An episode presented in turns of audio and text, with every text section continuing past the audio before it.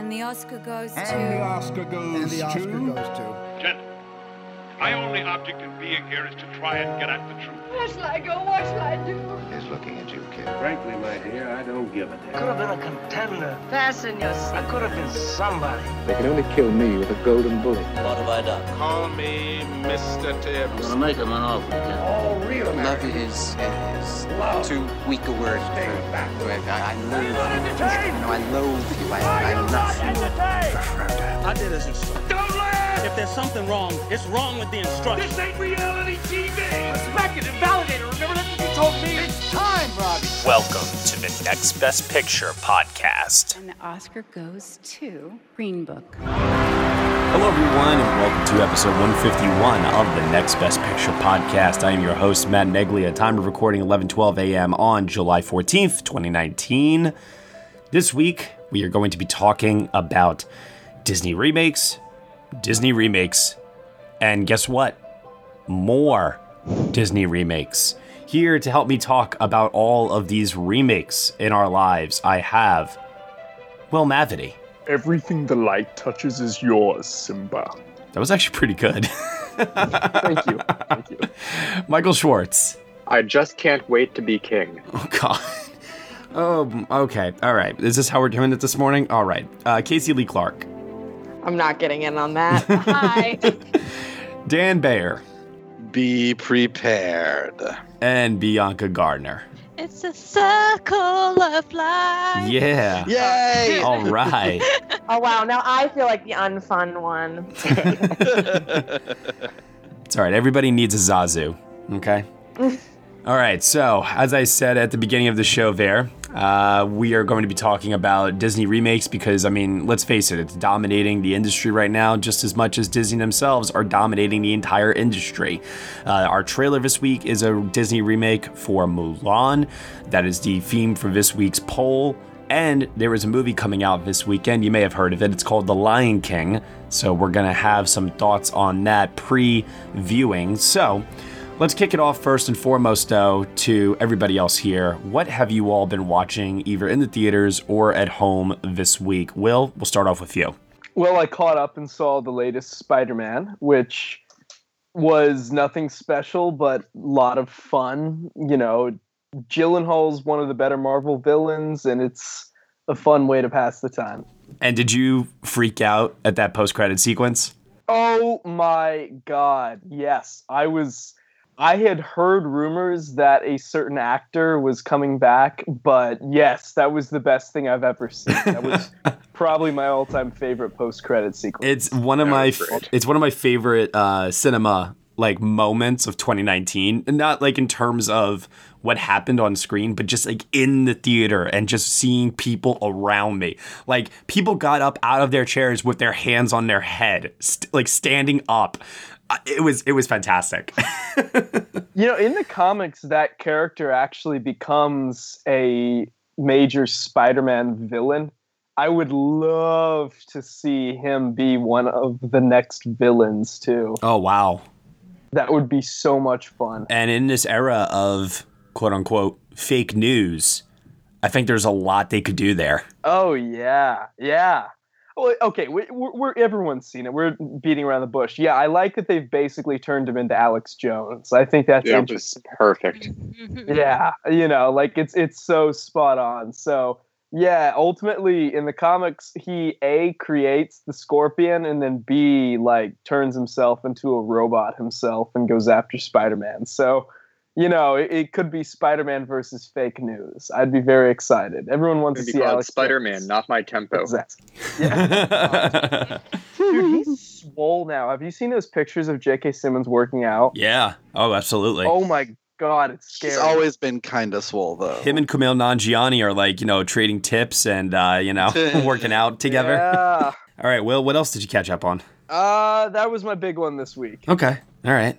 Michael? Nothing. All right, moving on. Casey? Um, so beyond just like watching little things at home and whatnot, I finally saw Midsommar on Friday. And on a technical level, I loved it. I think that Ari Aster is a brilliant filmmaker. I don't think anybody fully makes movies Like he does, even just in the way they look, with the way he uses light and color and shadows, and the way he frames shots are just really interesting. I thought the actors were all incredible, especially the like core American group in there. I thought were really great. I think that the dialogue is really fantastic, especially that like core relationship stuff. Like it felt incredibly believable. I feel like I knew these people.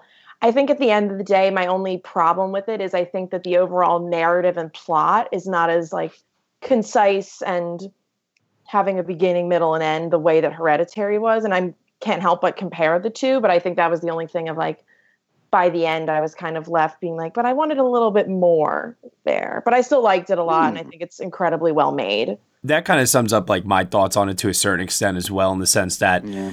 I understand that the two are linked thematically in some ways, but I also understand that what makes Hereditary so great is that it is more concise. But yeah. on the flip side of that, what makes Midsommar great is is is that it's not concise, and that it is this grandiose, like operatic, theatrical movie in so many ways. You get lost in it, which yeah. helps with the like overall impact of the movie. Yeah, and I was never bored. Like I, I maybe because I like slower films, so there was never like mm. I feel like there's people that were like, oh, if I found it so slow in that first half or whatever, and I never felt that.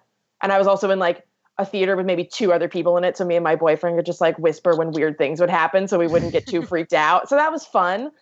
I, I it would probably take a little bit for me to see it again, just for some of the uh, shocking and disturbing moments, which I think Ari Aster does very well, and I think he taps into the like what it means to be unsettled and like. In my horror film class back in college, we talked about like, I think it was like the idea of like, like the uncanny or whatever type of horror of like mm-hmm. being disturbed in that way. And I think he taps into that really well. It's a bear. Yeah. God. You guys see the A twenty-four ad they put out with the bear? Yes. Oh my God. It was so good. So, so good. Oh, I, I saw one more. I just remembered, Matt. Yeah. Uh, the, The Brink, the Steve Bannon documentary. Oh yeah, tell me I, I about that. I missed it at Sundance. Okay. Yeah, no, it's it's really interesting. I mean, uh, it it is weird seeing him. I, I don't want to say as a human, because he's almost being like a supervillain, but it's weird seeing him personified after he's been almost this mythic creature of the headlines.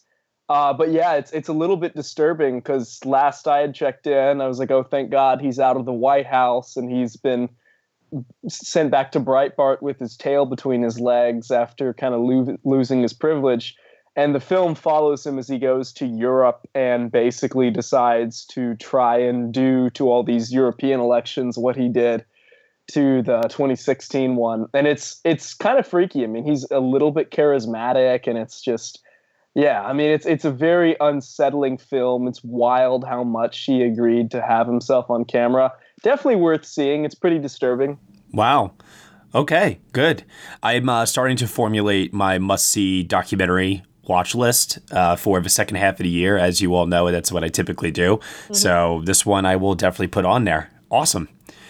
Uh, Casey, anything else? Or nope, that was the big one. Okie dokie. Dan Bayer.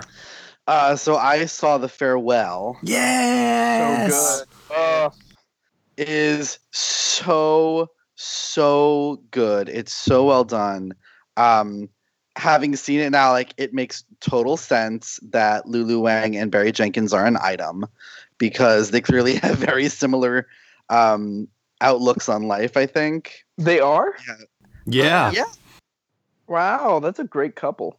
I know, right? Could you imagine, like, what they just what they must discuss intellectually about, yeah, like, oh the art God. Of filmmaking? Oh my God! Like, I want to be on a fly on that wall so bad. You're um, gonna get married at the A twenty-four headquarters. Anyway, I love them together. I the movie was so good. It it was strange when it was over, and I left the movie like I looked at the. My, the clock, and I was like, I can't believe that was only two hours. Mm-hmm. It it felt, or less than two hours even, but like it felt longer than it was, and somehow that wasn't a bad thing. which normally for me, like I would say, like, you know, why should a, you know, hour and a half movie feel like it was two hours or longer? But like in this case, like I didn't even notice it, and it, it didn't harm the movie at all.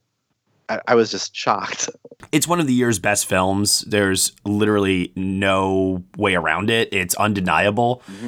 It's something that I feel very, very strongly about since I saw it at Sundance earlier this year. I think right now it stands as my second favorite film of the year right now. I, I'll be very, very shocked if it falls out of my top ten. Yeah. Very shocked. It's my number three right now, and it it just is so fantastic. I I want everyone to go see it, and I'm so afraid that so many people will go like, uh, but it's subtitled in Chinese and blah, blah, blah. I This is the most universal story, and seeing it with a really diverse audience, the reactions – I I can only imagine that the reaction the film got was exactly what Lulu Wang wanted every step of the way. Agreed. It has such a perfect mixture of comedy and drama yeah. that feels, to your to your point there, Dan, it feels so universal. And yeah, I, I just can't, I'm, unless you have a heart of stone, I can't imagine somebody watching this and walking away and being like, oh yeah, yeah, no, that wasn't good. That wasn't good enough. I, I just can't imagine that. No, I, I think people are really going to respond. I haven't seen it yet, but I can't wait. And it seems like one of those things where the story is so specific to one culture that it becomes universal in how we see our families and ourselves, almost like the way Fiddler on the Roof was and how the world responded to that.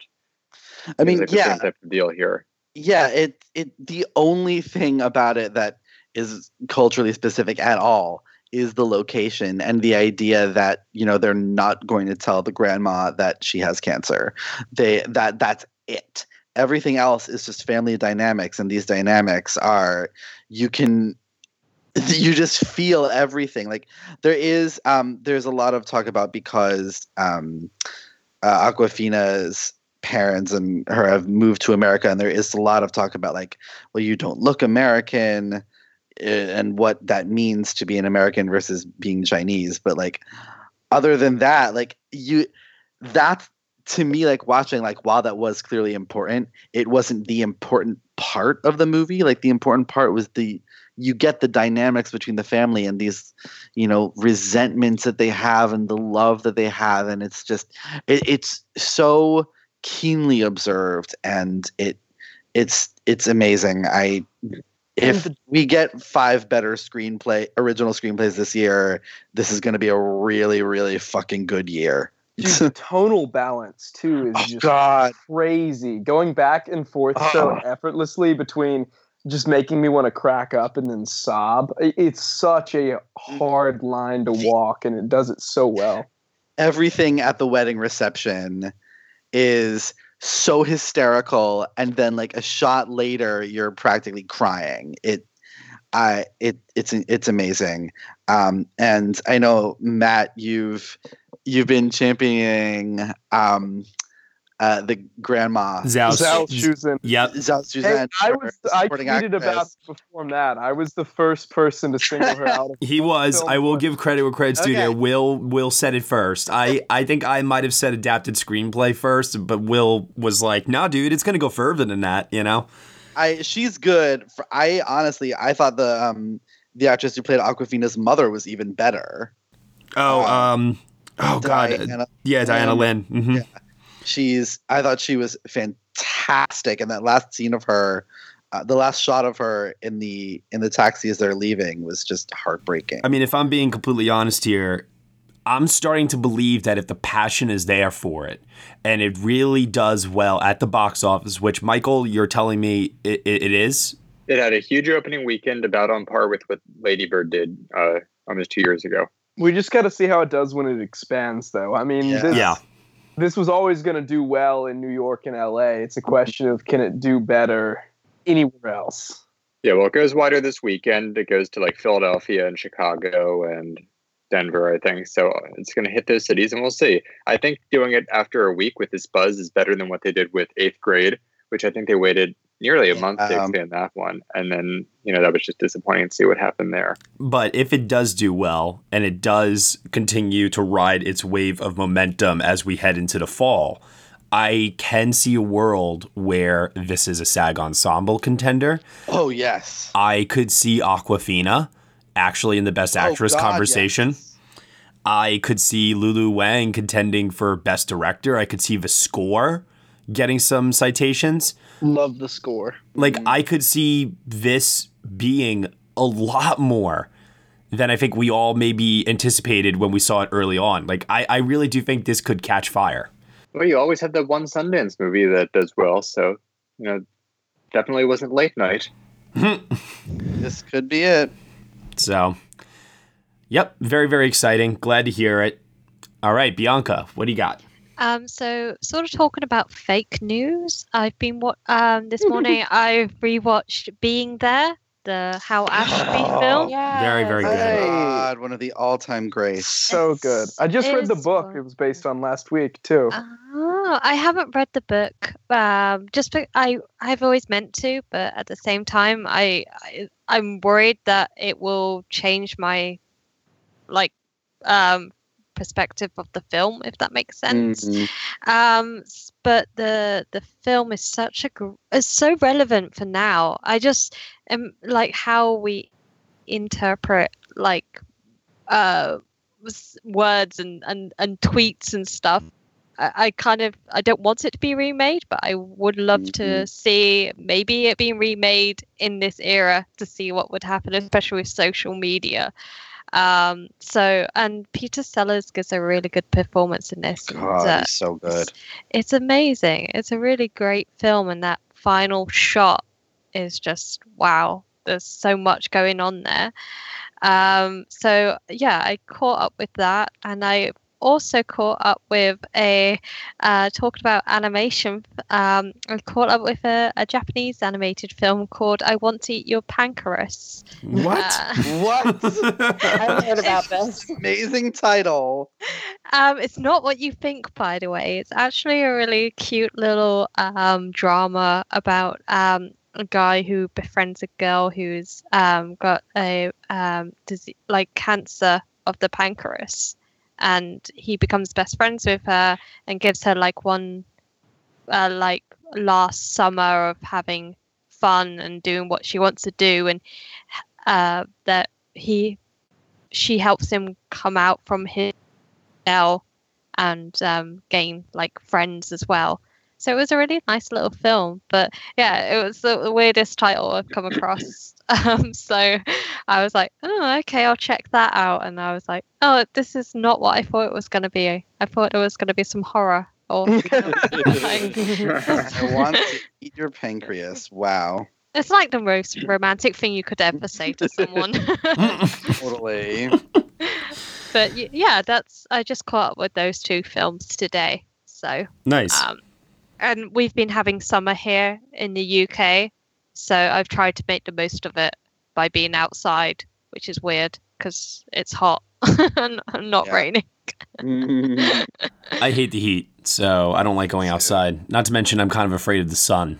Uh, so what? There's that. You like yeah. that guy in the bench warmers? John Heater's character. It's because of the baldness. I have all these freckles all over my body, and I'm just like, I'm just always really worried about the sun rays. That's all. So anyway. Okay, so this week I saw Stuber finally. Which it's something to watch at home. I wouldn't recommend necessarily going into theater, but I think the chemistry between Dave Bautista and Kumail Nanjiani is pretty solid. Great. Uh, we have a podcast review of that up. You can go and check that out. I saw Crawl, which was a lot of fun because there were a lot of critics actually at the first uh, screening at seven p.m. because this did not screen for critics. And so we all watched it and it was a blast. Uh, it's a B-level, you know, movie with genre thrills and gore and suspense. And it's, you know, extremely tight. It's less than ninety minutes. And it knows exactly what it is. And it sets out to thrill you, and it does just that, and it's over, and that's it. And there's no need to think about it afterwards or anything like that. And it won't probably make any best of lists, but it's it's it's always refreshing to kind of have these types of movies to break up uh, the big blockbusters and the serious, you know, dramas and so on and so forth. And hey, if it's done well, uh, I'm not complaining. So Alexander Aja is one of the most consistent mm-hmm. good B movie directors. Yeah, I was going to say that. He knows what he's doing. It's very rare, like super rare to come across Piranha that. three D was very fun. Yeah. If, yeah. uh, if this movie were about any other animal aside from alligator, I would probably go see it. I, I just cannot stand looking at them. So I- I'm just amazed that you even have seen Piranha three D, Michael. Yeah, frankly. Piranha, I'll see Piranha. That's fine. But I, I have a thing about alligators and crocodiles. All right. All right. Mm. I know what I'm sending you in the gift basket no, this I, year. I will leave this website. I will quit on this podcast. Any of you send me anything. What's your address again? Yeah. All right. Hey, everyone. I'm Aaron. And I'm Patrick. And together we host the Feelin' Film Podcast, a show that focuses more on the emotional takeaway from a movie experience rather than its technical merit. Yes, sir. Talking about what we love about film and focusing less on the critical side of things makes for a very entertaining and enjoyable discussion. New episodes drop every Monday morning, and you can catch them on iTunes, Stitcher, iHeartRadio, and many other podcasting networks. You can also find out more about the show at feelin film dot com. In the meantime, as we say on the show, stay positive and keep feeling film. I saw The Lion King. Uh, as a couple of other people did. I wrote the review. It's up on the site. It's going to be our major podcast review this upcoming week. And I, like a lot of people out there, am not a fan of this. I have to say that I went in, obviously, highly skeptical and a little apprehensive. However, the first couple of minutes with Circle of Life, I had goosebumps. I had tears actually welling up in my eyes. And I leaned forward in my chair and I was ready. I was like, wow, this is really powerful stuff. And I'm I'm ready to I'm ready to go on this trip. Let's do this. And then as the movie just kind of went along, it brings on inevitable comparisons to the animated original because it is line for line, beat for beat, shot for shot, like the exact same thing, that it's unavoidable. And you're forced to make the comparison instead of having to stand on its own and be different. And because they are both two different forms of animation, or I guess maybe we could just say it, it is animation. Yeah, two different forms of animation, I guess is a, the appropriate way to say it. Hand-drawn versus computer. It, like I said, it just doesn't differentiate itself enough. So leading into that, uh, the film is now currently sitting at, what is it, a fifty-eight percent, I believe, on Rotten Tomatoes at the moment. Yeah. And we'll probably get more reviews, obviously, over the next couple of days and more people see it. Uh, but I want to know, based on what you've heard so far, what do you guys think about the way that the movie has been re- uh, received by people and the takes on it so far? I'm not surprised. It's been interesting because critics have kind of given Disney a free pass for a while on a lot of these live action remakes. Mm-hmm. And there's been a lot of defending Disney in the past when people have been like, wait, this seems kind of creatively bankrupt. So it was fascinating that The Lion King was kind of the tipping point, because with the mixed reviews, you also start getting guys like Guy Lodge saying, okay, Disney is scary, it's bad for cinema. We need to break up this monopoly before it destroys film. So, um, yeah, I'm I'm kind of surprised this was the one to do it, because at this point I just kind of accepted that the critics were going to eat up whatever Disney offered them among the live-action remakes. But, yeah, I mean, I'll I'll be honest, the the Disney monster concerns me a little bit, and uh, I think none of this matters because this is going to make two billion dollars worldwide and maybe be the film's high, the highest grossing film of the year. But yeah, it's it's it's absolutely concerning. You know, I, I was very excited to see this because I thought it would be something special, but it does sound like it's utterly creatively bankrupt and steals away the magic of the original. I've been thinking about this a lot, and um, there there's some...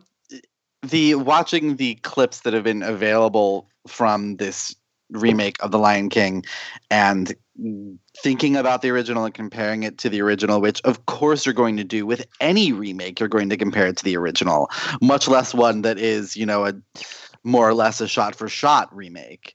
Um, but it's made me appreciate traditional hand-drawn animation even more than I did previously, because you think about the things that they changed for this movie because they had to, because if you're going for photorealism, you just can't do it. You know, you can't make Scar this slinky, almost snake-like figure because the you you just can't. That's not really true to how animal how how lions move. But you can in a hand-drawn animated feature because there is that we know this isn't real life sort of thing. Well, that's that's part of the problem there, and that's like something that I brought up in my review was in in Star Wars Rogue One when we saw uh, the C G I uh, Peter Cushing on screen as uh, General Tarkin. It It, you know, it fooled some people, granted, but there were a lot of us, obviously, that knew that the actor had passed away, and we knew that this could not possibly be real. And the uncanny valley, as it's known as, um, is something that is sometimes inescapable. And as you're watching it, the movie wants you to believe that it's real. It wants you to believe it so badly, but our brains know that it's not. And what ends up happening is that there becomes an emotional disconnect that forms then. And this is something that I think is a huge problem with The Lion King versus, say, Jon Favreau's last movie, The Jungle Book, where we had a human character on screen that was real, and our brains were able then to uh, make a subconscious connection to what was happening on screen. And we allowed ourselves to get lost in the world and the C G I. It's the same reason why Avatar worked. It's the same reason why Gravity works. It's the same reason why Life of Pi works. You need some sort of a real life thing to latch onto. If you don't have that and it's all C G I and all animation, um, your brain is going to be crisscrossed while watching it because they want you to think it's real, but we know it's not. Yeah. Mm-hmm. But uh, yeah, and that's part of the problem. I mean, because I and I was shocked to see, you know, in some of the preview clips, like how bad it looked, especially because The Jungle Book was stunning. Yeah, do the mouth the mouths move as badly as they do in those clips, Matt? Yeah. Um. Uh, somebody posted on Twitter, and I thought this was a great comparison. Um. They posted a clip from Chronicles of Narnia, and how. Uh, uh, I can't remember the lion's name. Help me out here. Aslan. Aslan. Aslan. The way that Aslan is animated and how he emotes through Liam Neeson's uh, performance. It, there, it, watch that clip and then watch any clips that you can find from the latest Lion King. Fav- what Favreau is trying to do is Favreau is literally trying to ground this so much in realism that it loses a bit of its charm. Mm. I mean, if you can't top Babe that came out in nineteen ninety-five, then you should just stop. Mm-hmm.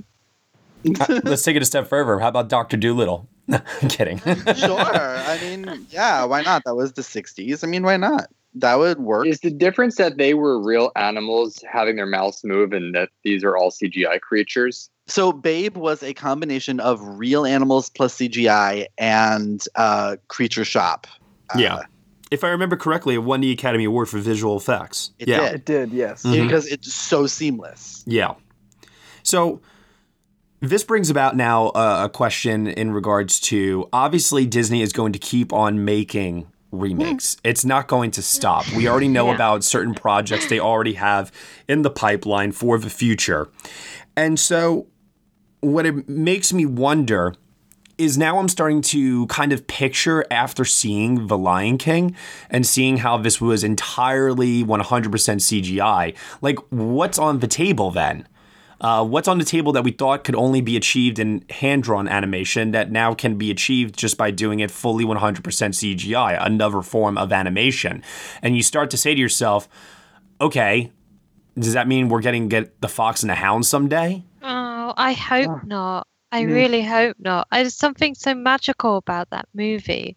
Although mm. that could kind of work. There are humans. You, the, you, yes, there are humans. But I feel like that that's a movie that is, like we say with the uh, the way that the animated um, animals move. You know, there's wonderful mm-hmm. moments where they're playing and they're like rolling over and, and, and you know, play fighting.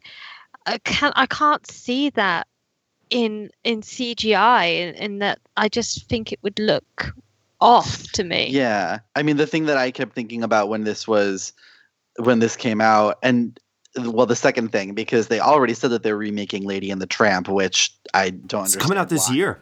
Yeah, but... Yeah, um, November twelfth. Ugh, Only but, on Disney Plus, right? Isn't that... It's like a... Yeah, it's Disney Plus exclusive. Yeah, um, but the one that kept coming to mind in my mind was Bambi. Oh, no. Yep, and, that is definitely on the table in a similar vein as this. I can't imagine... Yeah, I, I just can't. I can't picture it again, because like there's an element of expressionism to these hand drawn that is so endearing and charming and gives these characters so much depth that mm. you can't replicate if you're trying to do photorealistic C G I. You just can't. I saw somewhere uh, that some like somebody wrote that, well, this is just a way to get younger audiences that are more acclimated with uh, the Frozens and the Pixars and all the C G I animation. This is just a way to get them to embrace these stories in in a in an animation style that they are familiar with. I don't buy it. I don't fucking buy that. There are so many traditionally hand animated T V shows still that I don't buy that argument. Yeah, and, and when we were kids, we had to sometimes watch things that were in black and white, even yeah. though it was the color. And like, that's what it reminded me of. It reminded me of it's. It feels like the industry is treating hand drawn animation like it's black and white al- already. Mm-hmm. Yeah, and I, mm, I really, really don't like that. I, I mean. It greatly upsets me. Just like how I feel like I, I feel like the industry needs more black and white modern movies. I like I, I get excited when I know that a movie's shot in black and white nowadays. Yeah. So you know, Roma last year, great example. I think you can do so much more in terms of lighting with black and white movies. It just it, there's so much you can sort of project and visualize with your you know and with your mind in terms of like if this was in color, what would it look like? And I just it's the same with animation. It's just something about uh, the value of it. I know that not that C G I is obviously. I'm not saying that people don't put the effort into making C G I, you know, lions and all that. But there's something a little bit more authentic to me of what of seeing the process of the you know from. you know, a sketch on a page to actually seeing it all working on the big screen. It just mm-hmm. feels that more intimate for me and, and more sp- special because, you know, it's a, a long, a long process that's not done in, in a computer. It's all done by hand. So there's a, a beauty aspect to that. And I feel, yeah, I've, I don't know, to say that children don't want to sit down and watch cartoons. It's just, ugh. Yeah.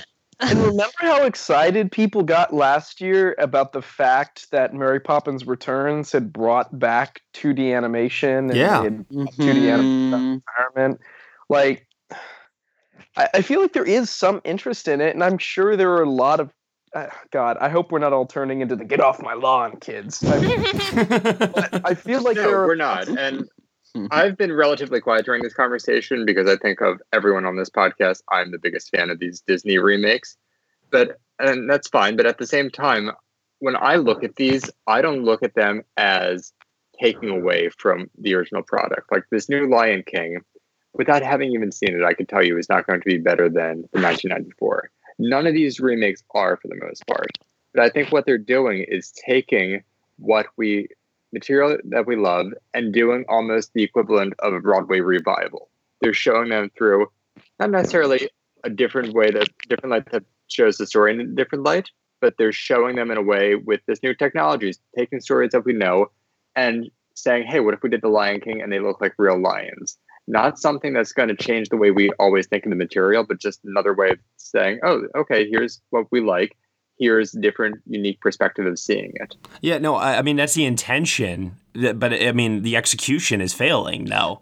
Yeah. Failing depends utterly. How you, depends how you think about it. I've loved all of these so far, and I know... I, I mean, think you want to love them. I think that's the difference. No, I do love them. It's that there have been a few that, you know... No, no, no. I mean, no, like, I, I think heading think into, like, The Lion King, for example, I think mm-hmm. you want to love it. I'm talking about the ones that I've actually seen. Like, you know, there have been some that have been a little disappointing that, you know, you go and wanting to love. But something like Beauty and the Beast, I think, is a triumph.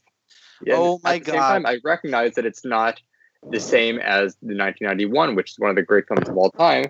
That this is a different way of showing it, and it's a different way of looking at the material. And you could say, you know what? There's room for both of these. We don't need one or the other. There's room for both of them to exist. I think my stance here is this: I would be more okay with it if they were not taking the most beloved and considered the greatest that they had to offer, because I do believe that they are setting themselves up for failure if they can't differentiate uh, the two and justify why it needs to be done. Beauty and the Beast, while I'm not the biggest fan of that movie, I actually do believe that there is enough differentiation there between the animated version and the live action version that you can appreciate each one for different reasons. And obviously there are those out there that do. Uh, this though, remember, The Lion King is completely animated. So is this.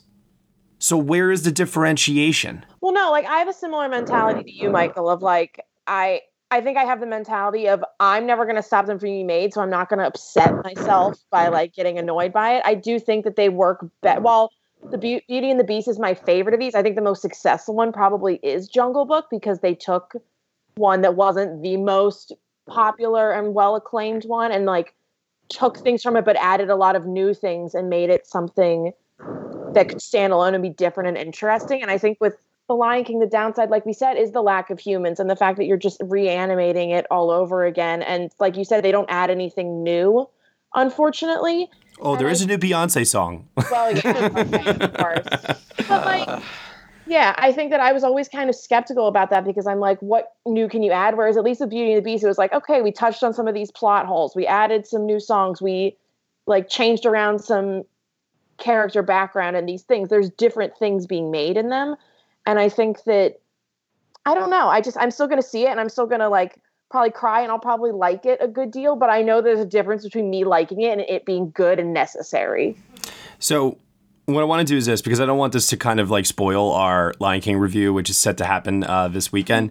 I do want to kind of steer the conversation more towards uh, what this means for Disney as a company moving forward, and what it could also mean uh, for the industry as well. Because as we saw, like uh, we said with Rogue One, where they were able to get almost convincing uh, human performances. Blade Runner twenty forty-nine, I, I thought was probably one of the best C G I mm-hmm. uh, model recreations like I've ever seen, period. I think we're getting to a point now where, you know, like The Lion King, utilizing C G I and trying to pass it off as live action, um, How how much further do we think they could take this technology, and what ramifications do we uh, foresee in terms of actors' performances and just in the entire film industry in general? Well, okay, I think we're going to reach a point where we might as well as, you know, like they had holograms of, um, was it Tupac or? Yeah. Uh, are we going to have a, a whole film with Marilyn Monroe being brought back to like a deep fake type of situation? Mm-hmm. It, and how does that come into it in terms of um, remembering someone and, and their memory of, uh, of a person, if we're going to then fake it and just plop, I don't know, Marilyn Monroe starring alongside Ryan Reynolds or someone, you know, it yeah. And it's only me thinking of the worst case scenario, like a Black Mirror episode or something, but um, I I don't know. I don't really feel like it, it could go. Compl- it might not. It, it, it's an interesting experiment to do it, but should it be done? There's ethics involved there. I mean, I, I think about Ian Malcolm in uh, Jurassic Park. You know, mm. you were so preoccupied with whether or not if you could, you didn't stop to think if uh, if you should. You should. But yeah, it kind of feels like the it takes you out of the movie, like you were saying with Rogue One. I found it really distracting because, you know, that's it's like Peter Cushing's died in ninety-four or something, you know. It, it takes away from the experience of just watching a movie. If they had simply got someone who looked kind of like him and put a bit of makeup on, then maybe that would work. But is it right to then, you know, do that? I mean, what, what, where do you draw the line? Right, exactly. And I do feel that there's also something to be said, too, because, listen, remakes have been around in Hollywood since the beginning of Hollywood. You yeah. know, Wizard of Oz, The Ten Commandments, Ben-Hur. Star is Born. Star is Born. There you go. uh, I'm sorry. Yeah, that, that made me laugh because it's like Star is Born literally like traces the entire history of Hollywood, essentially. Yeah. um, Four times. So, you know, it's not like... It's not like remakes are ever going to go away, or we're saying that they should go away. But I do feel that Disney is relying too heavily on its own nostalgia. And I think what's eventually going to happen is they are going to run out of material soon. Yeah. Mm-hmm. And then you got to ask yourselves, when they run out of material, will there be new technology and they'll be able to go a different route? Or are they going to start remaking their own C G I movies like the Pixar films, let's say? Mm. Probably that. Yeah. And they'll, but by then, Disney will have bought up additional fran- yeah. uh, you know, additional companies and additional franchises, and mm. they'll start trying to do things with those properties, too. Like, I mean, this is... In, unless... somebody pulls some mad antitrust action against Disney, they're going to keep... They yes. They're going to keep gobbling up properties until it's just them and one or two other studios. And Disney's going to have so much I P that they can prolong this for quite a bit longer than you expect. That's a, this is the thing that I've been... hating the most or dealing with the most about the Disney remakes is like, you, like you said, Matt, you know, remakes have been happening since the start of Hollywood. They remake the same properties all the time, but there, there's always the question of like, why remake this now? Like, why? The, there has to be a reason, and you have to be able to do at least something better or more unique than the first time around. And the thing with Disney is just seems to be like, well, because we own this property and because we have the technology. And I agree with that. I don't think it necessarily needs to be better than what we've seen before. I think it could just be a no, different way of looking at it. No, it absolutely should be better. If you don't have a new point of view or a better way to do the same material, then there is no reason for you to be remaking a movie. There is no earthly reason other than making money, and that and to see a different perspective. If the Beauty and the Beast remake had been line for line, scene for scene, not changing a single element of the original, I still would have wanted to see what that looked like with live action and C G I. Well, you'll get your chance this weekend. There you go. And that's the but that's the thing. You would see it. This is and this is the same problem that I've had with lots of my other friends who just go into these things. They would see it even if it was just line for line, shot for shot, because they want to see their favorite childhood movie in live action. That's and it. You were going into it. You were going to love it no matter what. You're not being, and if I felt like any, it didn't work, I would say it didn't work. You're not having any of your critical faculties on because you want to love it and you're so attached to this. Instead, like I, I, to, I, I've said this before. We've said it privately a lot of times. I think the Beauty and the Beast live action movie is a sin on so many levels. I think it is one of the ugliest movies I've ever seen Thank in my life. You. Everything, everything about it is gaudy and tacky and overdone. And that's the. Uh, and I mean, the other thing, they cast people who are not appropriate for these movies. I love Emma Watson. I still think she could have been great in this movie. But the fact is, she can't sing. It hampers her performance. And you didn't need to cast a name because the movie is selling itself. All right. Let's reel it in here, people. Let's reel it in. Let's reel it in. Um, I appreciate the passion. I really do. Uh, she can't sing. I mean... the, the, the I love her yeah. dearly, but she can't sing. Now, I will say that I do believe that there are some of the Disney live action remakes that actually have uh, given us that different perspective and have uh, improved upon uh, what came before. I think Jungle Book is one of those. I think Pete's Dragon is one of those. Um, depending on who you ask, and I actually am one of those people, I think Cinderella is one of those. Oh, yes. Absolutely. The thing is, though, I don't think we really should be remaking these Disney princess films, because I, I mean, they're so backwards in a way. They just have a, the way that they represent like a female aspiration is to become a princess and to marry a prince. Um, I have problems with those type of films being made. That's why at least Frozen, although it dealt with princesses, it did something different. Should we not be having more original, like Tangled is a great um, update of the Rapunzel story.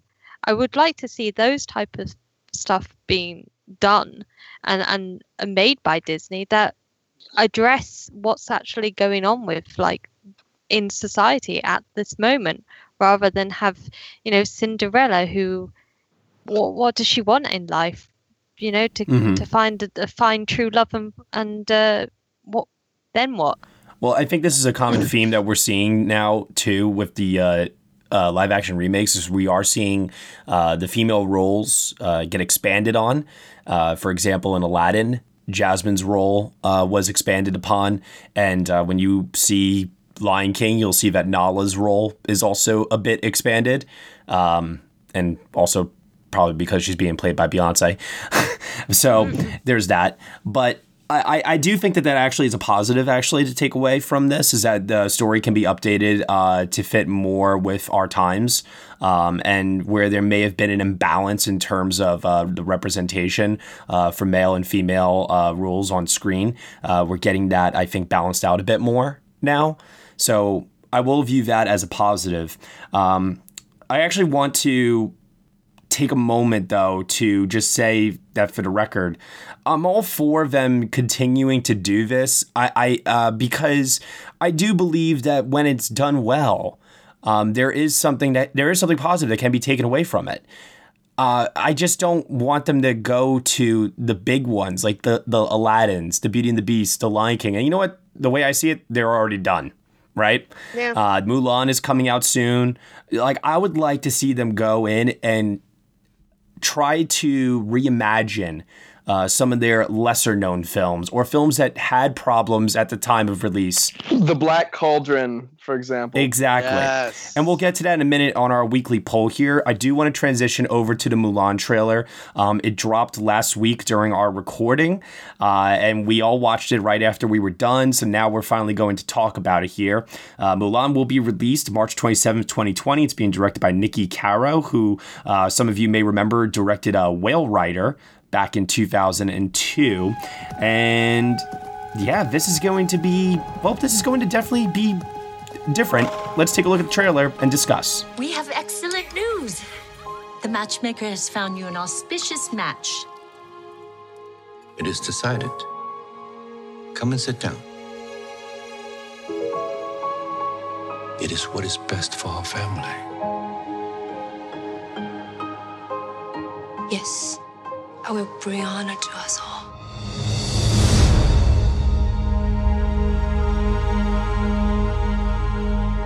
Quiet. Composed. Graceful. Disciplined. The qualities we see in a good wife. These are the qualities we see in Mulan.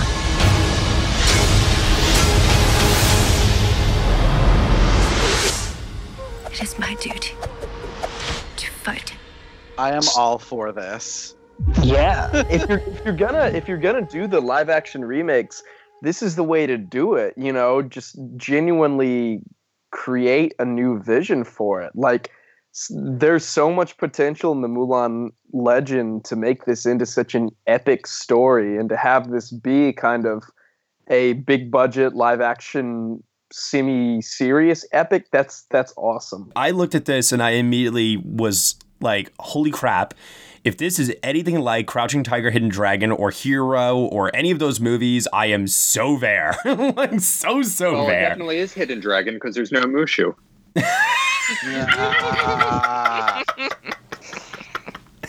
uh, that's another thing, too, I actually like about this is that it does seem like it is being grounded a lot more uh, within reality. So much so that...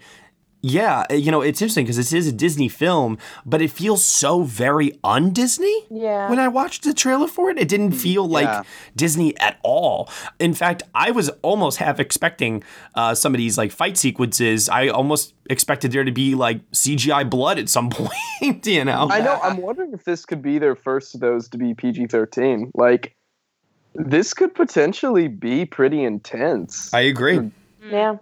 And I hope, and I hope it is. Like, I hope they don't shy away from the battle aspect of things, because like it is Disney. They have their precious image to think of, and like, but now at the same time, like we all know that Disney is Marvel. Like, you can step up the action and violence and still make a billion gazillion dollars. But at the same time, you don't have the Disney logo before Avengers. Like, they are very intentional about keeping that away. It might be part of the same studio. I know. They don't market that the same way. So if this is going to have the Disney banner before it, you better bet it's going to be P G at the end of the day. And speaking of a billion gazillion dollars, like Dan just said before, does anyone know what the budget is on this? Because this oh looks God, it's huge. Like it's like three hundred million dollars. It's one of the most expensive films ever made. Jesus, what is this going to be? Like a three-hour epic?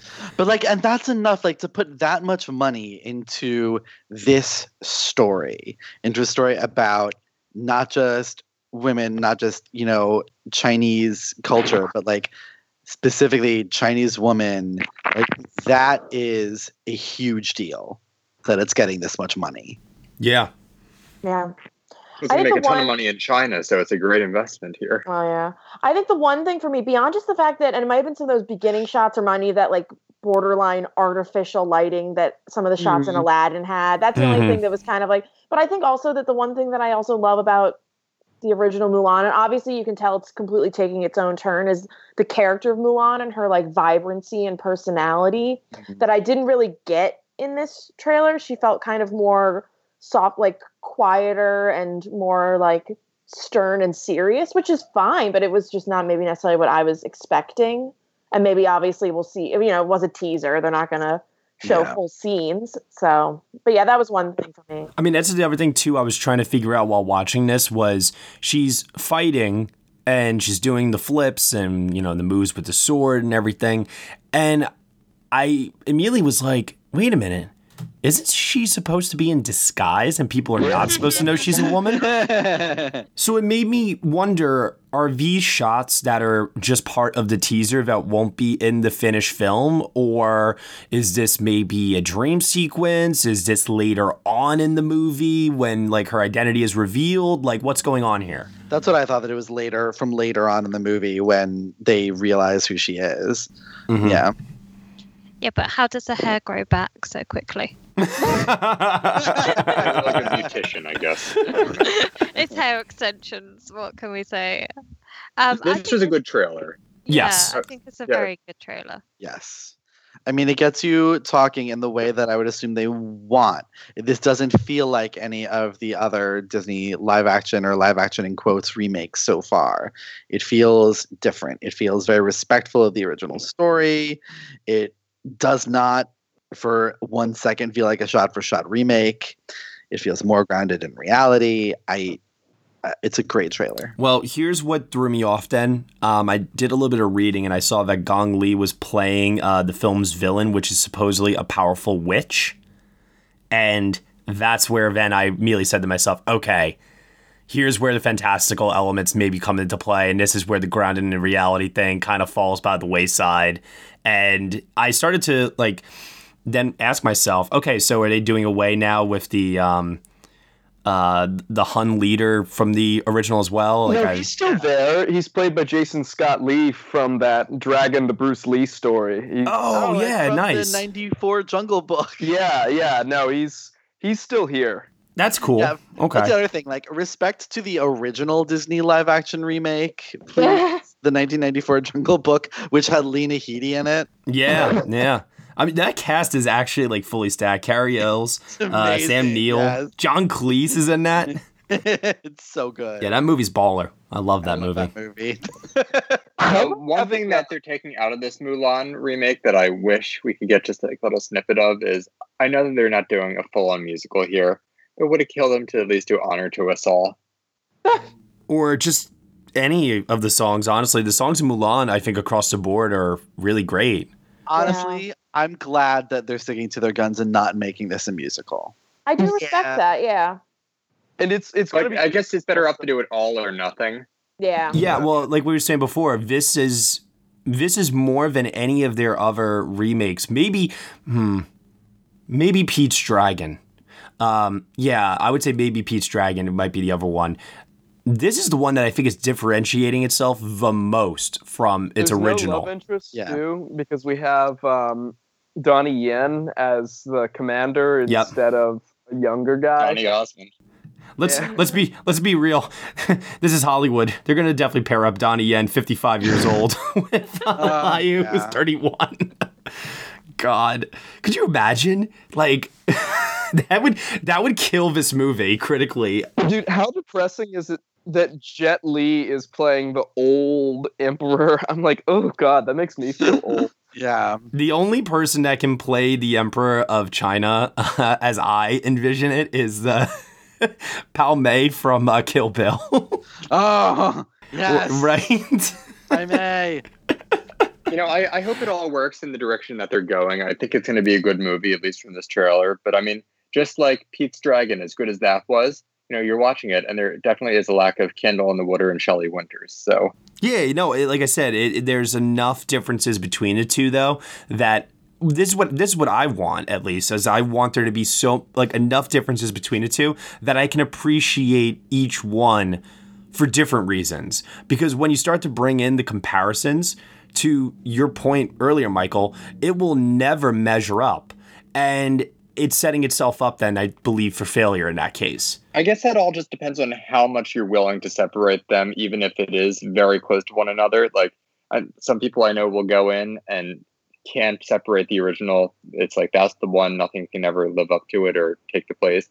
Whereas others will be able to look at them and say, okay, this one's going to take the backseat for now. I'm going to focus on this remake and... They could coexist with each other. So I think it all depends on it, the audience. It can only coexist, though, if there are differences. Mm. Depending. I mean, it all depends on the audience. They could, everyone will come at it with a different perspective, as we've seen in the years since these have started. We're never going to reach a happy medium here. Well, moving on to this week's poll, uh, we're asking everybody, which of Disney's animated films do you want to see a live-action remake of? Some of them are actually coming already, but when you think about Disney's catalog and the movies that it has, what is something that you would personally like to see, like your most ideal version of? Because let's be honest, I've already seen a lot of people like reply and say, none, none, stop this madness, you know, blah, blah, blah. And it's like, hear me out here for a minute.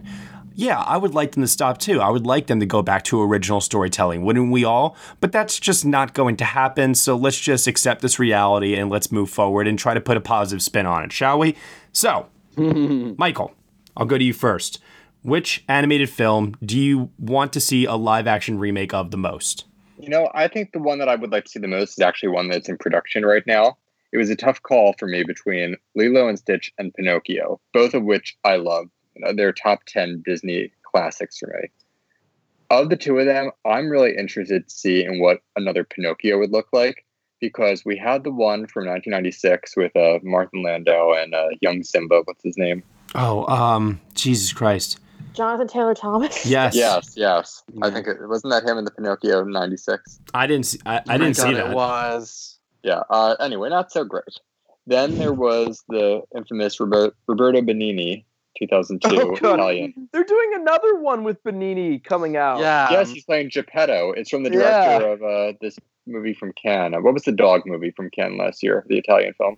Oh, uh, Dogman. Dogman? I think it's from the director of that. Matteo Garrone? Yes, yes. He's directing this Italian remake with uh, Roberto Benigni as Geppetto. But uh, anyway, there's actually a Disney remake, live action remake in the works here. And I think we've only had one good Pinocchio, and that's the one from nineteen forty, something with Jiminy Cricket. Mm-hmm.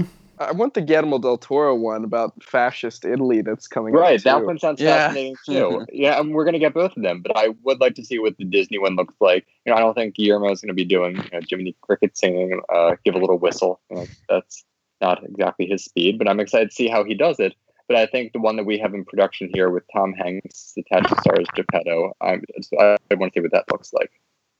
Mm-hmm. Um, we did have a remake of Pinocchio. It was A I. Um, yes, that's true. That is fantastic. Yeah, terrific. Great call there, Bianca. Absolutely terrific. I'll pass it off to you then, uh, Bianca. Uh, which film, which Disney film would you like to see a live action remake uh, of? Well, I, I'm biased. Uh, obviously, I want to see The Rescuers because there is a character ah. called Miss Bianca in it. Yeah. So. There you go. Oh, by by Zsa Gabor. So, wait, wait, let me ask you a question. Is your vision of this um, fully one hundred percent C G I? Is it photorealistic mice? Like, what? what's your vision for what this looks like? I feel it would be a mixture of live action and C G I um, mm-hmm. because I... I I don't know, though. I'd be weirded out if they make the mice too real. Mm-hmm. Um, it would look a bit strange. I think Stuart Little approach could work. Yeah, it could work. And I think like you could do something really nice with the uh, who could play the characters and, uh, you know, do Bob the voices. Yeah, well, it, I think it could work. I definitely think it would be... I think it's one of the lesser known Disney films as well. And that's uh, what I want to see is, you know, some of those lesser known Disney films from the nineteen seventies and eighties being yeah. remade. You know, one of the things I would actually really, really like to see if they were to do The Rescuers is I would genuinely like to see if they could somehow tie the plot of the nineteen seventy-seven film with the uh, nineteen ninety Rescuers Down Under. And yes. just try to incorporate yeah. uh, both plots into one movie somehow. That'd be a lot, though. I, I know. Well, I'm not saying tell both stories, but just like maybe try to rework the narrative so that they have a portion of it that takes place, you know, here, and then a portion of it that takes place uh, in Australia, but it's still the same story. You know what I'm saying? Well, you could even have this a new story with the same characters and yeah, the you same. Could very easily. Sure. Yeah. So, but yeah, why why not? I think that would be quite. It's a it's a nice little story, and um, I get to, you know, bring some love back to Missus Bianca because she's you know she's a sophisticated little mouse. And also, Madame Medusa, one of the most underrated oh, yeah. of all Disney villains. Oh, Page. Absolutely, absolutely. Will? Uh, so I have a couple, but. I think, you know, one I would say that could be interesting, even though we have too many King Arthur movies, is The Sword and the Stone. And they are remaking that with Matt's great love, Brian Cogman, writing it. And it's being directed by Juan Carlo- Carlos Fresnadillo, who did uh, twenty-eight Weeks Later, which has one of the best opening scenes ever. Mm-hmm. Um, so that one's happening. I would I mentioned earlier The Black Cauldron could be genuinely interesting. Yeah. You know, that could be kind of a Lord of the Rings or Game of Thrones-esque fantasy, and the original was kind of mediocre, so, you know, no one's going to care if you remake it. And then finally, we talked about C G I mice. How about The Great Mouse Detective? Oh. Yes, I love The Great Mouse Detective. I, I, so I love Great Mouse Detective, too. My only issue with that is, obviously, that's already... a, a spin-off on uh, Sherlock Holmes, and I, I, with all the different versions of Sherlock Holmes that we've seen on television and in film in, you know, the last couple of years, I don't know how they could take that approach again and not have it come off as redundant. C G I mice, Matt, that's how. As long as it's better than uh, Holmes and Watson, you know. Um, oh, I, God. There was a great interview a few weeks ago with Don Hahn that I was listening to. You know, Don Hahn, the famous Disney producer. And he was talking about when he was doing the Gray Mouse Detective back in the eighties, one of the things they didn't understand was how to incorporate songs into these movies. They weren't musicals, but they wanted to find a way just to add a song. So they would do, like, you know, them singing at a pub. Yeah, yeah, it's true.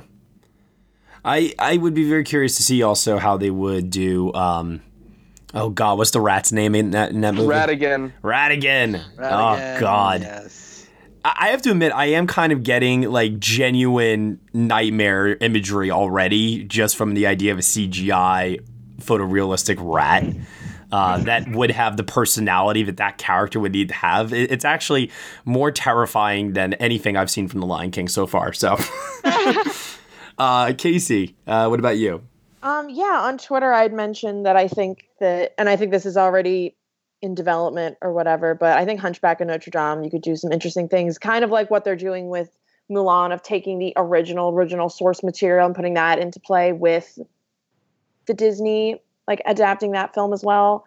I think that it's one that I think is con- not quite a cult following, but I think that it's, you know, looked at more highly now than necessarily than when it came out. And I think that they could do some really interesting, more, even though that is one of the more darker Disney animated films, even going further into that or doing something, I don't know, just something more different. And I think that it could be something interesting. I'm all for anytime it's one of some of the more like lesser known ones, but the Rescuers idea, I am also a big fan of.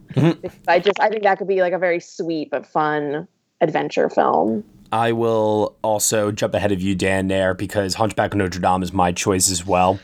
Hunchback of Notre Dame is also mine. Oh, there you go. they're gonna get, but they're going to get roasted, I mean, it's, you know, by the disabled community for doing that when it comes out. I don't know how they can get around the inevitable controversy that's going to come from doing that. I agree with you on that. Um, I think that there's a lot that can be done with that story. You could, I definitely think you could retweak it a bit to avoid that. I, I don't think you will fully avoid it, but I think you could at least sidestep it uh, a, a decent amount, at least.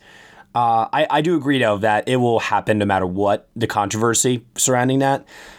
But that music, I have said for the longest time that Hunchback of Notre Dame is like the best Disney movie that was never made into a Broadway musical, because uh, those songs just translate so, so well. They and if, actually have made it into a musical. Well, I know they did, yeah, but it was off-Broadway, wasn't it? it they, they've been like retooling and retooling it for uh, many years. Yeah, because I even listened to a recording that yeah. came out. There was like a whole album they put out without an actual stage production. Um, that was just, it was fire. I mean, it was fantastic. Was it Hellfire? Hellfire! Hellfire! Hellfire! And like, I've had like dream casting forever on like who would play uh, Frollo and, you know, Captain yeah, Phoebus. Man. And it's like, I, I just feel like in today's day and age, like after like in a post Game of Thrones world, like with epic storytelling, there's a lot of really cool stuff you could do with Hunchback of Notre Dame. And, you know, if they went the Mulan route and got rid of the cartoon gargoyles and they grounded it more yeah. within reality, um, that story already is pretty dark. I think it might actually still be the darkest Disney movie like ever. It is, the, it is far and away the most adult Disney movie ever. Yeah, exactly. So I, I definitely think that it could still translate well. I what mean, a way to die. Too. Hellfire alone. Yeah. And then he gets thrown into just like a vat of molten lead at the end. Good God. What uh-huh. a way to go. I need to see that again. I've only seen the movie once, and that was like in the late nineties. Oh, no, Michael, definitely revisit it's, it now because I definitely great, feel Michael. That especially yeah. now that you're older, there's a perspective you would have while watching it that would recontextualize it for you, I think, in many yeah. positive ways. It's a I just heard this one of the songs, the opening song, somebody played it after the Notre Dame Cathedral fire, and it was just very impressive, so I can't wait to revisit that. Maybe when Disney Plus comes along. Yeah. I, I is... feel like Disney could rebuild Notre Dame as well. Yeah. Yeah. Like, yeah, use your money for some good and, you know, uh, re- rebuild it. On the publicity so. tour, you know they would probably do something like that. Uh, they'd turn it into the Disney Castle. Oh, yeah, God. I think it'd be like a disturbing, horrible Disney-fied version of Mulan. Jesus. But uh, speaking of the live-action remake here, when they did announce this, there were some people really clamoring for uh, casting here. And the one that I saw a lot on Twitter was uh, Ben Platt as Quasimodo and Zendaya as Esmeralda. I could see that. Yeah. Um, what do you think about Aidan Gillen as Frollo? No, I want oh. Charles Dance. People have to be able to sing. Charles Dance can sing. He's yeah, he can. Some singing performance before. Okay, then do it. He can sing, but he can't dance. Eh. That was not one. That was not one of your better ones, Michael. But it, it, I, I appreciate you for being on brand. All right. Moving away from the uh, Disney talk here for a second, I do want to uh, go over uh, last week's poll, and it was looking ahead to the future for the rest of twenty nineteen. We asked everybody uh, which films they were most looking forward to throughout the rest of the year, and the winner of this poll. First time I'm opening up these results right now. Let's take a look here. Wow. Okay. Well, you are not going to have to wait too much longer, everyone. With two hundred eighty-one votes is Once Upon a Time in Hollywood. Woo. And then in second place, with one hundred seventy-seven votes, is Star Wars: The Rise of Skywalker. Hmm. Interesting. I'm surprised that uh, that plays so highly, considering uh, all the backlash from The Last Jedi. They're excited because for these people have taste, and the, the backlash has gotten backlash, and now everyone's yeah. like, "How dare you shit on The Last Jedi?" And now it's reinforced its fandom mm-hmm. more than ever. Heck yeah! Uh, la- and in third place with one hundred fifty-two votes. Hey, you know what? The Rian Johnson love train continues. Knives Out. And then in fourth place, I wish there was a way I could like sort this. Um, in fourth place with one hundred thirty-six votes is Todd Phillips, not Todd Haynes, as Joker. Ooh. And then uh, rounding things out in fifth place. Ooh, close though. Beating beating the sixth place uh, by two votes. In fifth place with one hundred twenty-eight votes is It Chapter two, which I am really, really looking forward to. Uh, but in sixth place, just barely missing the top five by two votes, was Greta Gerwig's Little Women. Mm. Uh, what else, like, placed pretty highly here? Uh, a lot of people, wow, this got over one hundred votes, one hundred twelve votes for The Lighthouse. Might be the Robert Pattinson Club came out to vote there. And then the only other thing to get over one hundred votes was The Irishman, one hundred fifteen votes. Mm. All right. Well... the M B P film community has spoken. They are definitely looking forward to quite a lot of stuff. I wonder what got like the least amount of votes. Uh, let's see. Least amount of votes went to Just Mercy, which I attribute that to the fact that not many people maybe know what that is. Yeah, what is that? Uh, oh, do you know what it is? No. Oh. Huh? That's the one with uh, Brie Larson, Jamie Foxx, and uh, Michael B. Jordan. It's from D- uh, Destin Daniel Cretton. Yeah. That's what it's called? Yes, yeah. Just Mercy. It's opening. Huh. It's it's set for January twenty twenty, but it's definitely going to come out around Christmas for Oscar consideration. Right. Lots of big buzz around that now. Warner Brothers is going to make it a top contender. All right. Fan mail, fan questions. Kind of all over the place. Let's go through them. Michelle Fowles asks, uh, in relation to the Judy trailer that dropped this week, do you think Renee Zellweger is getting nominated for an Oscar this year? No. No. Maybe, but I'm getting more Hyde Park on Hudson vibes from this than anything. Yep, me too. Yeah, yeah, I can see a I, nomination, and that's about it. Maybe SAG. I can see like a surprise, weird SAG pick. Mm, yeah, but that's I, about it. Yeah, I am so torn on this movie with every piece of uh, thing, with every new thing that we see about it. I get more and more torn on it. Me too. And it like, looks better than some, expected. But when you're like, expecting Grace of Monaco and it turns out to be Hyde Park on Hudson, you know, that's where we are now. I think they're about comparable, actually. But um, the uh, I don't know. She there are some beats in that trailer that where she looks really good, and some beats where it's just so off. I don't know. I don't know. But I don't think an Oscar is happening either way. Everyone go to Amazon and watch Life with Judy Garland, Me and My Shadows, and that'll satisfy yes. you. Yes. Judy Davis. Well, what about the Cecil B. DeMille Award? Uh, G at Garen Groom asks, will the Hollywood Foreign Press Association ever give the Cecil B. DeMille Award to Dame Angela Lansbury? Oh, that's a good that choice. Would be nice.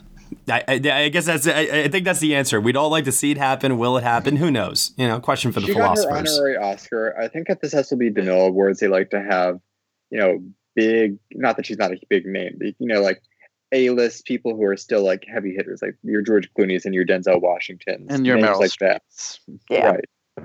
So I think it's going to be someone a little bit more. I don't want to say she's not mainstream. She's Angela Lansbury, but someone younger, you know, someone still in, you know, the Hollywood ale. Yeah.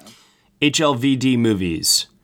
What do you think will be the biggest surprise this Oscar season? Mine is that Cats will surprise us all. Now, oh, I don't know if he's referring to uh, surprise in a positive or negative sense, so take that for what you will. Uh, what do you think will be a major surprise this Oscar season? Could be positive or negative. I think that Aronofsky is going to get the most nominations. Yeah, I mean, it definitely feels very Hugo-ish for me, and people keep saying it's amazing who have seen it, and people who really have a finger on the pulse, like Chris Tapley, have said they've heard great things. So uh, that, um, the Noah Baumbach movie. Yeah, of course. I think I, I'm getting some good feelings about Queen and Slim. I don't. I'm just. I'm getting mm-hmm. even from the beginning. I was always like, I'm going to keep an eye out on that one. And that first trailer that dropped, I think, I think that could be a big surprise. I agree. I agree. Oh, another one. I think uh, Adam Sandler ends up uh, Golden Globe and SAG nominee at least. hmm. I think the biggest surprise uh, would be if Avengers Endgame really, really does contend. Uh, it may not get there, but if we start seeing it show up at things like P G A and stuff, it'll be like, oh shit, this is actually like on the table. Like, you know what I mean? I cannot fathom that happening. But, but hence, hence it would either. Be a surprise. But you know what? I, but you know what I could fathom happening and being a surprise is is Rise of Skywalker. Maybe. Yeah. Yeah. I mean, if it really closes is at, closes the trilogy out in a yeah. bad fashion, it'll be fresh in their minds. Mm-hmm. But especially with the truncated season. Um, you know, if they do the same thing they've been doing and they don't let anyone see it until like two days before it comes out, it's going to be too late. Yeah, it won't have time to build that momentum. They're already going to be voting on nominations by the time they even see it. Yeah. Yeah. But I mean, if you talk about like a movie that everybody is going to see, that I'm pretty sure everyone wants to be good, and this is closing out, you know, since what, seventy-seven, so what, fifty years? I mean, that's going to be huge, and it, if it's good, if it's good, like I'm telling you, watch out. I think the chance for that to break into Best Picture, Star Wars would have been The Force Awakens, mm. and I think since we've hit a little bit of Star Wars fatigue since then, I don't know that it's still in the Best Picture conversation, but I can see a world where this ends up getting the same, maybe one or two more nominations that uh, The Force Awakens got, like something up to film editing. I, to that, maybe. I'm going to just say Return of the King. Mm. Yeah, but even the first two got nominations. Yeah. yeah. They start.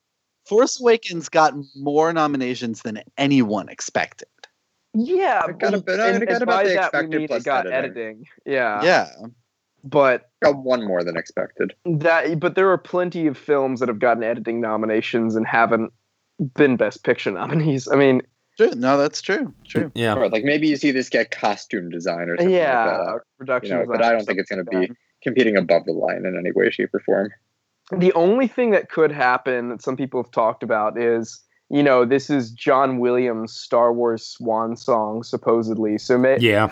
You know, they nominated him for essentially rehashing his earlier themes in The Last Jedi. So, I mean, in theory... Or Thomas really, Newman. Yeah, yeah, in theory, if he really brings it, he could win while Thomas Newman still hasn't won a single Oscar. All right. Hassan Kamara asks... Well, this isn't really a question, but... Would be interesting to hear your thoughts about Rami Malek as the villain in Bond twenty-five. Well, apparently he's not... they're bringing back Blofeld as the mastermind. So is Rami even just the true villain, or is it just like a hired gun? No, he is. Apparently, Blofeld. It's going to be Silence of the Lambs, where Rami's like Buffalo Bill and uh, Christoph Waltz is Hannibal. Oh, that's interesting. Hmm. Um, I'm happy that Rami Malek is obviously continuing to get work still, you know, which is, I mean, I, I mean, the Oscar campaign and everything that happened last year for him was great. Um, it's really, really nice when you see an actor kind of rise from obscurity and into such major prominence. So that's pretty cool. Uh, and then, ooh, this is a good question to end things off on. Lynn Cooper asks, what is your dream actor-director combo that have yet to work together? Ooh. Um, give you, I, I was gonna say I'll give you all a moment on that one because that's a that's a loaded one. So I have a really weird one. Um, and hear me out: Lars von Trier and Tilda Swinton. Oh, oh my yeah. god! That would be amazing. Oh my yeah. god! I mean, because talk about an actress who is willing to go there. I feel like so. The question he... is actor director. Yeah, an, uh, an actor-director pairing that has not uh, happened before. Well, I would like to see Jordan Peele and Will Smith maybe do something. Like, mm-hmm. Will Smith, has he ever done a horror film? Ooh. I Am uh, Legend, kind of. Yeah, but I I mean, there's definitely, he's, you know, on a rise at the moment with stuff. So, and definitely feel like that could be interesting to see that happen. Maybe like a remake of The Fresh Prince. hmm. She's worked with Adam McKay. She's worked with Denis Villeneuve, Tim Burton, Spike Jones, Paul Thomas Anderson, but I would really, really like to see Amy Adams work with, huh. I would like to see Amy Adams, I think, work with the Coen brothers, actually. Ooh. I yeah. can see that. I feel like she would get like a killer role written for her and she would she would just tear into it. Mm. You know what? Going off of that, Matt, we were talking in the group chat the other day about an actor I think has a lot of potential but has really squandered it over the past decade. You know, doing a lot of, you know, more of the same. And that's, I want to see Robert Downey Junior get back to Tropic Thunder, Robert Downey Junior, you know, doing edgy, funny, creative things again. Mm-hmm. And I think he would have the perfect speed for a Coen Brothers movie. Yeah, yeah for sure. Absolutely. Wow. So, wow. Him and Amy Adams in a Coen Brothers movie, let's get on that. Yeah, seriously, my lord. Oof. He would be pitch perfect for that. And of course, instead, he's doing another Sherlock Holmes and The Adventures of Doctor Dolittle. Uh, so yeah. I mean, clearly he's... he's a talented guy, but where's the where's the passion anymore? He wants the money, baby. I was going to say, he's got the money. Or exactly. You could do that, but I mean, come on. Let's get Ethan and Joel on the phone. Get the agents moving. I'm like blanking. Like, I keep thinking of great directors and great actors, and I'm just like, ah. Maybe like Ethan Hawke and P T A. Ooh. Mm. Interesting. Or Ethan Hawke and David Fincher would be interesting. Yeah, I, just, I love Ethan Hawke, so any anything I'm in. You know, I want to see uh, the two excessively serious people, Daniel Day-Lewis and Fincher, butt heads on set. Yes. He gives like interviews afterwards, and Daniel Day-Lewis is just like, uh, "He nearly killed me on that movie. I I, I don't know how I survived." Oh, look, David Fincher and Gary Oldman are doing that one now. It's going to be like Gary yeah. Oldman on Friends. I know, because Oldman, yeah, I mean, somebody mentioned the other day that Oldman notoriously hates people who do lots of takes. And oh, uh, no. Yeah, Fincher, you know, not a fun guy to be on set with, from what I've heard. O- Oldman's agent is doing him a disservice, if that's the case. I know. Yeah, I mean, I cannot think of a worse pairing if you don't like lots of takes. Oh my gosh. Oh, that's funny. Oh wait, okay. I, I have I have another one. Okay. Um, and this is an an actress who we all love, but um the I'm just, okay. I'm. I'll just say I won't preface it. I want to see Meryl Streep do Ari Aster's next film. Oh my God! Oh yes. I mean, I think that she. It's been a long time since she's worked with a specifically a director who has really pushed her. And if there's anything we know about Ari Aster so far, it's that he is pushing his actors to really go deep deep within themselves and deliver something, you know, completely otherworldly. Okay. So I'd like to see that. Meryl Streep by design does not work with directors who do not let her have, you know, final say about a lot of things. She's basically an executive producer without the credit. Mm. So that's why you don't see her working with an Ari Aster or, or like any auteur-driven you know, directors mostly. Okay. Right. Here, speaking of auteur directors, hear me out. What if we had Yorgos Lanthimos work with Nicolas Cage? Oh my god! Wow! Wow! Oh. My mind just melted. Oh you know, my god! Cage needs weird directors who know how to use his batshit insanity, and I think Lanthimos could have so much fun with that. Oh my god! Yes. Oh, that's brilliant. I'm going to leave it off on that note. That's a good note. Oh, my God. All right, everyone. Well, that'll do it here for episode one fifty-one of the Next Best Picture podcast. Uh, for those that are still with us, be sure to vote on the twenty fifteen M B P Film Community Awards. All right, the nominations are out. We announced them last week on the show. Voting is going on for pretty much an entire month, so you have plenty of plenty of time to go in there, fill in your ballot, put it in there. Uh, we got some more podcast reviews also to come up uh, for the month of July. We're doing The Hateful Eight and The Revenant to get us ready for Once Upon a Time in Hollywood. And then we'll close out our twenty fifteen retrospective in August with The Big Short and Carol. So thank you so much, everyone, that has been making this twenty fifteen retrospective a tremendous amount of fun for us, the staff over here. And we hope you're having a great time with it as well. Will, tell everyone where they can find you on the internet. Remember who you are. Uh, you can find me on Twitter at Mavix Movies. Michael Schwartz. On Twitter at M Schwartz ninety-five. Casey Lee Clark. You can find me on Twitter at Casey Lee Clark. Bianca Gardner. You can find me at The Film Bee. And Dan Bayer. I am on Twitter at Dance and Dan on Film. And you can find me at Next Best Picture. Thank you so much, everyone, for giving us a listen. As always, head on over to iTunes, rate us five stars, leave us a comment, subscribe to us over there, subscribe to us on SoundCloud, Google Play, Stitcher, TuneIn, Player F M, Acast, CastBox, Spotify, all of the podcasts, subscribes. And also, too, I said before, twenty fifteen exclusive podcast. We got some other exclusive podcasts going on over at Patreon. So head on over there, type in Next Best Picture, subscribe for one dollar a month, and you'll get that podcast content along with some other really great stuff as well. Thank you so much for listening, as always, and we shall see you all next time.